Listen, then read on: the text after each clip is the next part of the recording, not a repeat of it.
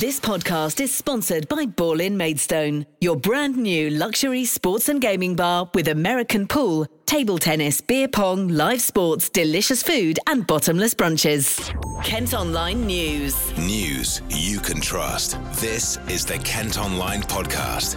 Nicola Everett. Hello, hope you're okay. Thanks ever so much for downloading today's podcast. On Wednesday, February the 2nd, Jules fans, you will definitely want to stay listening. But first, Kent has had a visit from royalty today. The Prince of Wales and Duchess of Cornwall have been in the county. Charles and Camilla's first stop was on the Isle of Sheppey, where they visited Sheppey Matters and were greeted by a community choir.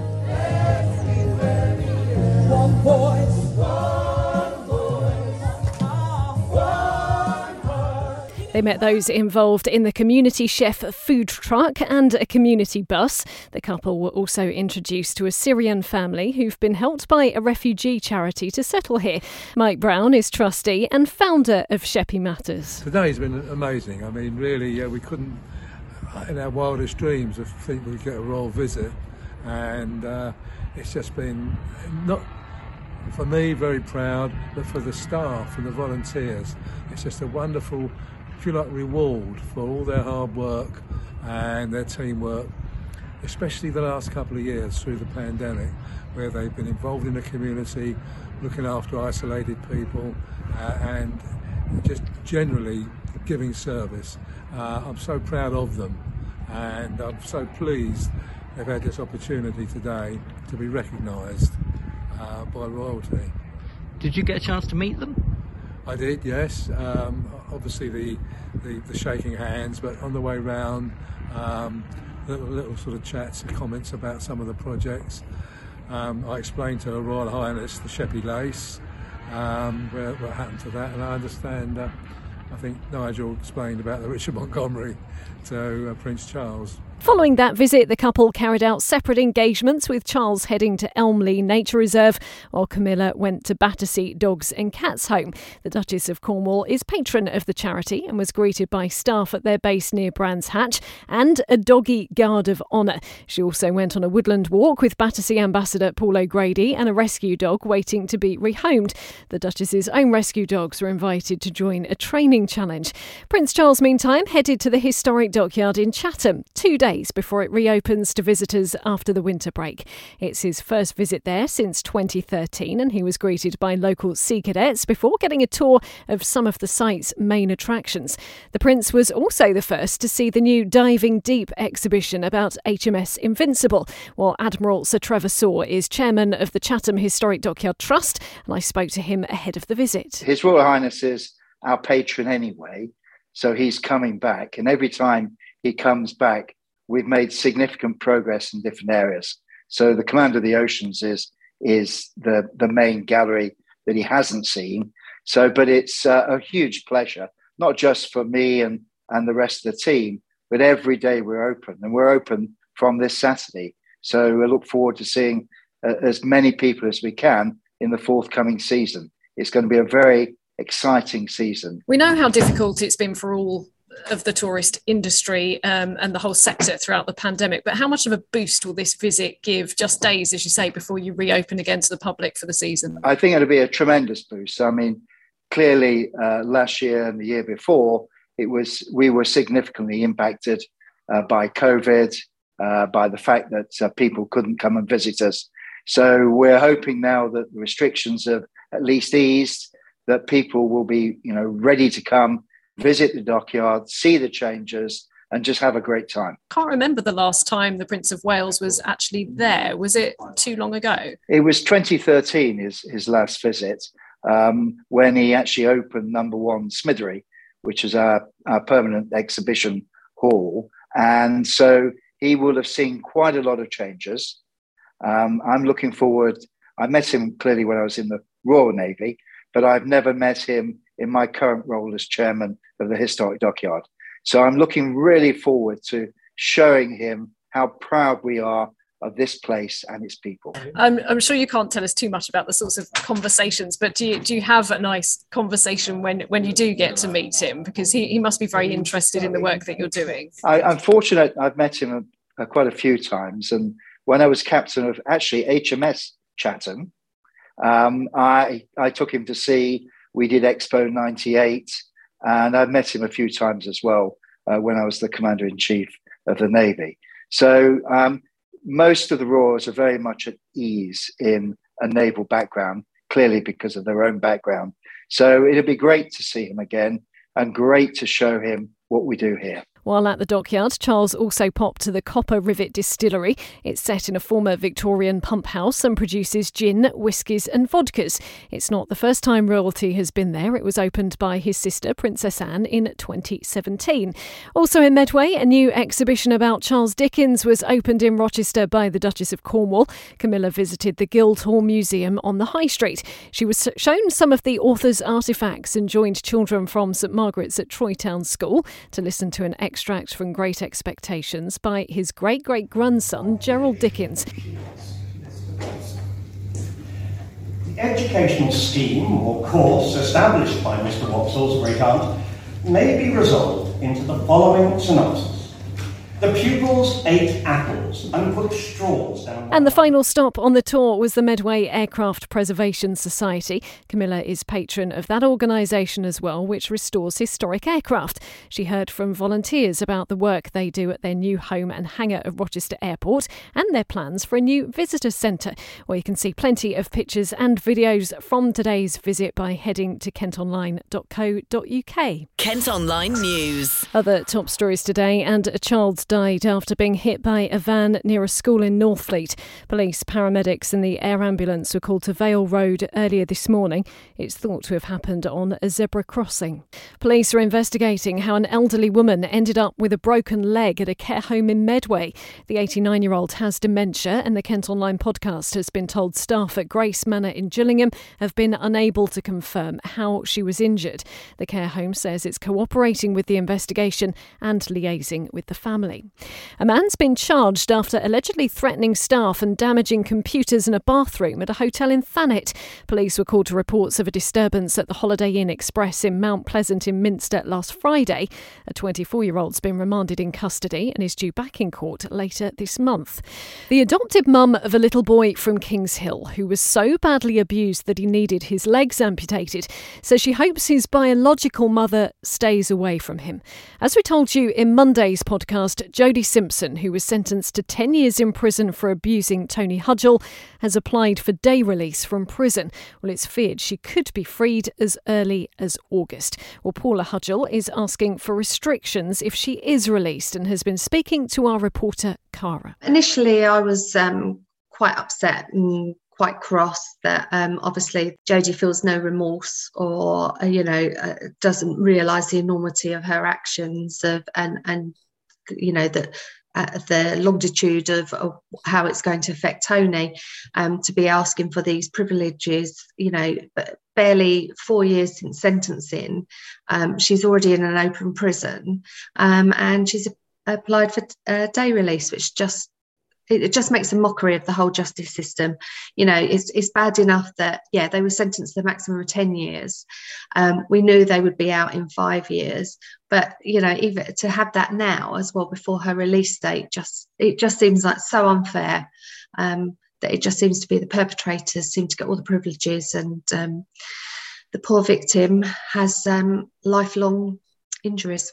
Obviously, we'll be asking for restrictions that she can't become anywhere near where we live, etc., etc. So you know, but no, uh, and, to be honest, I don't really want to know either. No, I, I wouldn't. I wouldn't say you would want to. Um, so obviously, you just touched on um, you know you don't want her coming anywhere near um, Tony. Um, do you know any of the clauses that will be in her sort of if? Yeah, she will be given a restriction area. Um, we're hoping it will be the whole of Kent at least. Um, so yeah, and, and, there'll be restrictions in there for no contact, etc. Um, but hopefully she realizes or she understands the magnitude of um, of her what she's done that you know that she'll just stay away and um, let him live his life yeah and and speaking of tony um, have you have you know explained the situation to him yet Um, yeah, I mean, he he knows, um, he he understands it age appropriately.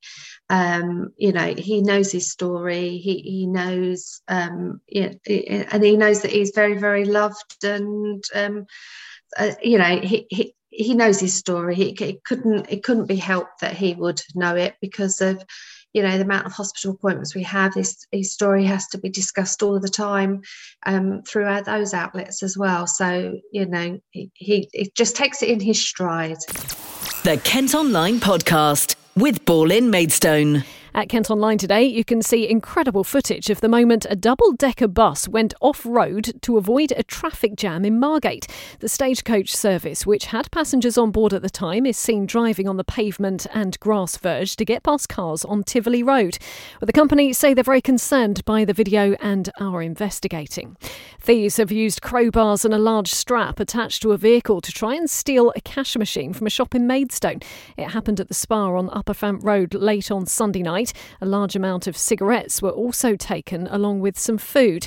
Two men and a woman have been arrested and bailed while investigations continue. Latest figures show a rise in coronavirus deaths in Kent. 42 were recorded in the week to January the 21st, compared to 29 in the previous seven days. Cases have also gone up by about 14%, with more than 3,800 people testing positive yesterday. 338 are currently being treated for COVID in the county's hospitals. Struggling schools in Kent and Medway have missed out on support from the government's levelling up plans. You might have heard about this today. 55 areas have been identified as education investment areas to help close the attainment gap for children from disadvantaged backgrounds. But despite places like Thanet underperforming, the average levels across the county are pushed up by areas that are doing well. well this is going to be the topic of discussion on the lowdown on our Facebook Live tonight. And we're also asking on socials where in Kent you think should be levelled up? Well, you can add your comments to that question today. You can also let us know what you think whilst you watch the programme by commenting and sending a message to the panel of experts. It's live from 6. Now, it's emerged cases of child domestic violence in Kent have increased by an incredible 286%. Police made more than 3,900 child protection referrals for domestic abuse in the county last year. That's around 11 a day. Ellie Perry is from the NSPCC their helpline saw a record number of calls from adults concerned about the well-being of a child. She's been speaking to Leisha. Yeah, so I mean, it is worrying. Obviously, the helpline received a record number of calls during the pandemic regarding domestic abuse from adults concerned, children living in these abusive households. But we, we can't necessarily, there was a rise in domestic abuse cases. What we know is that the pandemic exacerbated and compounded those issues for those in abusive households we know children that were that much at more risk because they were trapped. And we know through contacts uh, to the helpline that abusers were using the context of the virus and the pandemic as a way to withhold children and families from those vital support networks, such as friends, families. Obviously, they're away from schools and those vital support networks. So we can't necessarily the number of cases of domestic abuse have risen, but it did make the uh, the situation that much more worse. And the NSPCC has you know you said a lot about victims law and how maybe this could be a bit of a lifeline for especially these children who are suffering this abuse. Can you just explain to mm-hmm. me what exactly victims law is for people who don't know? Yeah of course. So the victims law is a piece of legislation that the government is currently working on and it serves as an opportunity to transform the response to victims who are suffering with abuse. And in particular, it gives an opportunity to make sure that children who are victims of domestic abuse, who are now recognised in legislation as victims of domestic abuse, that they have appropriate support in place, particularly in the community, so that children and families can access support and recover no matter where they live. Um, and that's one of the main aims we're asking government to do today. And I think something that um, a lot of people would be curious to is, you know, we hear a lot about domestic abuse in adults, um, but when you're talking about domestic abuse against children, what actually classes as domestic abuse? You know, is it emotional? Is it physical? What exactly classes as abuse against children? Domestic abuse is, is very complex for that reason. And though the majority of us think it's between um, adults, children are very much wrapped, wrapped up in that abuse. Um, it's never normally just about witnessing abuse between parents. They are physically, emotionally, um, and mentally withdrawn into that abuse. Um, so, for instance, a child could be trying to protect the adult victim against that abuser, um, they could be coercively controlled, um, and so on. And it really does leave a lasting impression. And that's why the NSPCC welcomed greatly that the government recognised that impact on children so that they are victims in legislation. But the next step they need to do to ensure is make sure that that support is in place so that children and families can access no matter where they live, um, given that like the severity and of the impact of domestic abuse has. Yeah, definitely. I think that follow up is really important. Um, do you hope that I guess these figures begin to decrease as we come out of the pandemic, or is there kind of that fear for you that this could be a longer term trend because we don't know yet whether it did have, you know, the pandemic did have that direct impact or not? Definitely, I think given the rise in referrals, it is worrying, and I think to say that despite us maybe coming out at the other end of the COVID pandemic, that doesn't mean domestic abuse is ending. Like I said, we know domestic abuse was exacerbated and issues were compounded during the pandemic, given people were trapped in their households. We know how difficult it was for ourselves to be trapped in households, but to be in an abusive one is 10 times worse. It's horrible horrible. So we can't, like, although there's a rise in referrals, we know that this is going to keep going and it will be a long term thing. And that's why we're pressing government to make sure that there is support in place, given the, the complexity and the vastness of how uh, domestic abuse is spread across um, the nation. Kent Online reports. We're going to be paying more towards the police in Kent via our council tax from April. A £10 a year rise put forward by the county's police and crime commissioner has been approved. Matthew Scott says the extra cash will go towards funding more officers and technology to take evidence from dashcam footage. Police are now taking DNA swabs from sheep that have been attacked on farms in Kent in a bid to identify the dogs responsible. Officers were called to almost 30 30 reports of it happening last spring, and many farm animals had to be put down. It's feared opening a fish and chip shop near the entrance to Canterbury Cathedral could put people off visiting. Thanet business Seafarer wants to convert the former Warren's Bakery unit in Burgate into a chippy, but some local residents are worried about the smell of fish near the popular tourist attraction. Elsewhere, the company behind plans for a huge new theme park in North Kent has been given until the 15th of March to submit its bid for review.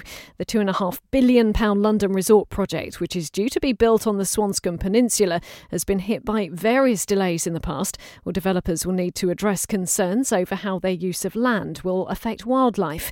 And at Kent Online today, you can see video of one of Britain's strangest boat trips. Well, people have been queuing up to go and see the masts of Sheppey's famous bomb ship, the SS Richard Montgomery, before they're removed this summer. The boat sank during the Second World War and still has 1,400 100 tonnes of explosives on board. Kent Online Sport. Football, and they've finally done it. After more than 100 days and 15 league games, Gillingham have won a match. They beat Crewe Alexandra 1 0 at Priestfield last night, the first match in charge for new manager Neil Harris, and he spoke to us after the final whistle. The build up has been difficult, uh, relentless, um, coming to a football club um, is, is, a privileged position, and uh, especially at this proud football club. And coming in and in a transfer deadline day, uh, I, I, never envisaged how difficult it was going to be. Uh, we had players could be going out, we had players could be coming in. It, it was just, let's be honest, it was carnage for the day. Um, then you finish at 11 o'clock, and it's like we've got a game tomorrow. we've got to prepare, got to prepare. So we went really light in training yesterday. We didn't do anything tactical um, um, because I, I, didn't want to give false messages to the players and, and change my mind. So that today was based off uh, what we prepared. We met early. Um, we went on video work, uh, individual work, um, and the credit for the victory goes to the players. Um, you know, the, the, game plan we had for probably 45 minutes was, was pretty good. Uh, second half, it was about endeavour, desire to want to win, putting your bodies on the line and defending heroically. And, and that, ultimately, the best chances did fall to us. It's a huge task. You, you cannot get away from the league table. Um, that's why I'm choosing not to look at the league table too often. All I can focus on is what I can control, and that's making sure I pick the right team, the right tactics, um, get the players prepared best I can for each game, and we'll see where it takes us in, in 17 games' time. Uh, today was a good start, but again, just to reiterate what I said yesterday when I came in, I'm here for the long term.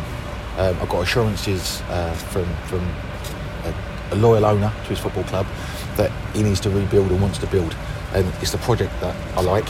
Um, and that starts tonight. We're seeing performances like that. And the biggest thing for me is while we're building that project over a period of time, at the moment I've got players that can perform for me. You're a arrival seems to have put a few on the gate tonight and um, seemed to have got positive energy around the place. I'm not sure if you were aware of the circumstances of Saturday, whether you were there to see it, or but it, it was such a different place tonight. Yeah, I wasn't here Saturday. Uh, I watched the game live, uh, but I wasn't here at the time. Um, and it was a difficult afternoon for everybody. I think first and foremost, difficult for the fans to see their see their football team lose seven. Yeah. Is not nice, and I'm a football fan myself. Um, so it's not nice. Um, not nice for the players. Not nice for the owner. Not nice for anybody. Um, but sometimes you have to hit a bottom. and to Yeah. start rising again. And was that the bottom for the season? Look, we, we don't know yet, but I hope so. Um, all you can do when you walk through a football door is try and galvanise. I used that word earlier and I use it again. We try and galvanise the players. And my delight tonight is that I've been able to reward the people that care in Yeah. the stadium, but also those players as well, because they've had a tough period. And um, they're in there tonight happy. And I said to them, it's one game. Well done. Finished. Win the next game Saturday. And connection between the team and the fans is important as well. And, and at the end, you enjoyed that, and it, it was great to see the almost like a bit of a connection already between you and the, and the Yeah, fans. and that's what people want. So that connection between the fans and the pitch comes from maybe my passion on the sideline, um, the players' effort and determination, but some moments of quality as well. We had some Yeah. real quality tonight, maybe on the counter attack more than anything, um, but the players want to learn and they will learn and they get better. And you- you're busy. It, it carries on being busy, doesn't it? Because you've got a, big game on Saturday and then another. I think you've got another midweek after that as well. So it's relentless, isn't it? Yeah, and, and, and I've got to be honest, without adding too much fuel to the fire, I would still like to add to the squad if possible. Look, There's not there's not loads of options, um, but there's a couple. You know, if, if we could, and, and Jeremy's been brilliant. Uh, if we can, we can. If we can't, um, then then we won't. Yeah. But, you know, just strength in depth. We just need a little bit more, I think, just just to get us through the season, especially in this busy period. Um, but as I found out yesterday, it's not always easy. yeah. There's, there's three agents Yeah. out there that may be, may be of interest or something. There, there, there's free agents, yeah, and, and sometimes you have to look at are they fit, are they not, when they Yeah. can impact. Um, but like I said, it's a project, Mm. you know, so we get a chance to sign a player or two now with, with, with a view to supporting us this year, but then maybe you know helping us in the future. Then you know there has to be a, there has to be a short term gain, a mid play, and a long term. The Jewels remain just one place off the bottom of the League One table. They're eight points from safety and travel to take on Ipswich Town on Saturday. Can miracles happen? Can they survive? You can let us know by commenting on the sports section of the website. Well, that's all from us for today. Thanks ever so much for listening. Don't forget, you can follow us on Facebook, Twitter, and Instagram. You can also get access to the ad free Kent Online premium site by subscribing. Just head to kentonline.co.uk forward slash subscribe. News you can trust. This is the Kent Online Podcast. This podcast is sponsored by Ball in Maidstone, your brand new luxury sports and gaming bar with American pool, table tennis, beer pong, live sports, delicious food, and bottomless brunches.